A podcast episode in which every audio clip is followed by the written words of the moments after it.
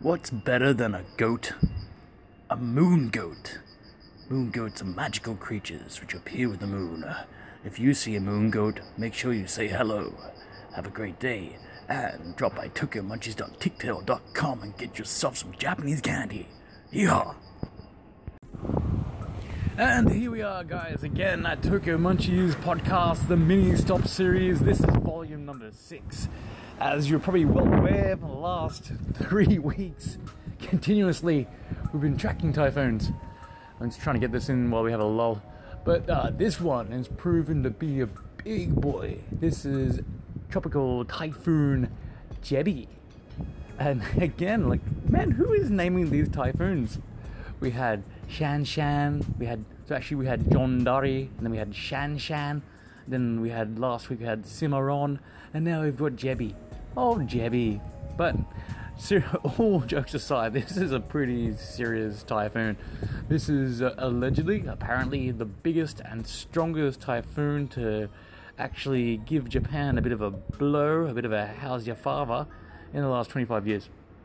Um, I'm not down stats like that because when I first came here 10 years ago, I got hit in the first month by allegedly, apparently, the biggest typhoon in Japan's history in the last 50 years.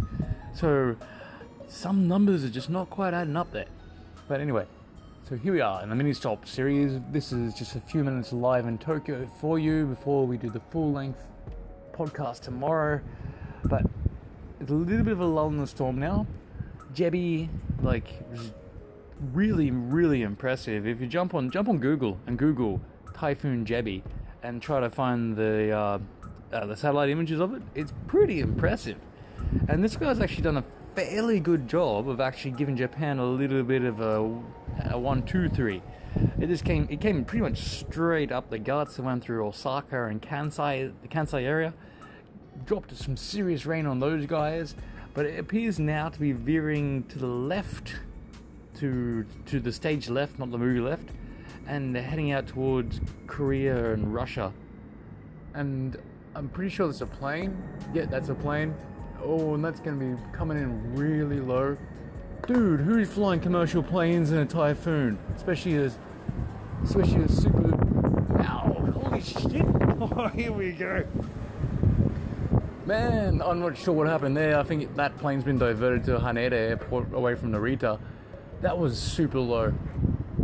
We, we all know, we all watch a lot of planes in the sky because it's a magical thing to see a massive steel bird gliding gracefully through the sky, but it gets a little bit unnerving when they're that low, especially when you're in a city with really huge buildings. Like the Skytree, I think it's around about two. Oh, I can't remember how tall the Skytree is, but it's damn tall, and you would not want to crash into that in a plane because that would cause some serious damage. But anyway, here we are. A little bit of a lull in the storm between Jebi. So Jebi has been just raining on and off all day, and it's actually been pretty substantial rain. It gets really super heavy, and then it gets a little bit light and drizzles out for a little while, and then it gets super heavy again, and then it just disappears. And now we're getting smashed by the gale force winds. Uh, it has totally uprooted my pool. The large rocks, the size of small cantaloupes that are used to hold the pool sheeting down, have been blown to the side. The Pool is curled up around my clothesline. It's not happy. Um, I've got wet socks, I've got wet shirts, I've got empty cans of beer flying around everywhere in my garden. So we just wanted to do a quick mini stop podcast to give you guys a live taste of what it's like to be in Tokyo during one of the strongest typhoons ever to hit Japan in the last 25 years. So make sure you go over to my good friend Mig1 Talks Crap. He's just new to Anchor. He's been doing a Anchor podcast recently. He's got some pretty amusing rants, a little bit offensive. So if you don't like some foul words or whatever, then don't go there. But definitely go. Please check out Mig1 Talks Crap on Anchor. He's a good bloke. He's actually one of the lead guys from the Critical Thinking podcast. I've been supporting those guys for a few years. They've been supporting me back. So go check out those guys. Also go check out the Grey Grizzled Engagement on Twitter. His Twitter handle is at Craig Hoffman11. Craig has been living in Japan for a long time and has some interesting anecdotes about what it's like to live here. And he does a blog and a YouTube channel and lots of interesting stuff. Learn Japanese the easy way at the mangasensei.com. Um, check out the Rebel Radio podcast. Those guys have got some really cool stuff. I really like their format. They always talk about movies each podcast, and they go right back into the 80s and, and further. Talk about some good stuff. And finally, last but not least, go over to Tokyo Munchies. Here we go. You're you're gonna, you're gonna blow me out on my on my link. Go over to tokyomunchies.tictail.com and buy us some Japanese candy and send me a message here ask me a question what it's like to live in Japan, ask me questions about candy and stuff, and get set, guys, because Halloween's coming up, and so we're going to change the shop very soon. Oh, it's going to be great.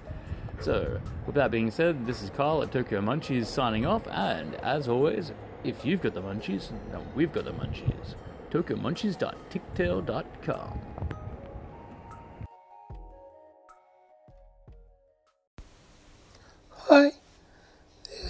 is Patsy from Man Brain Podcast, and you're listening to Tokyo Munchies Podcast.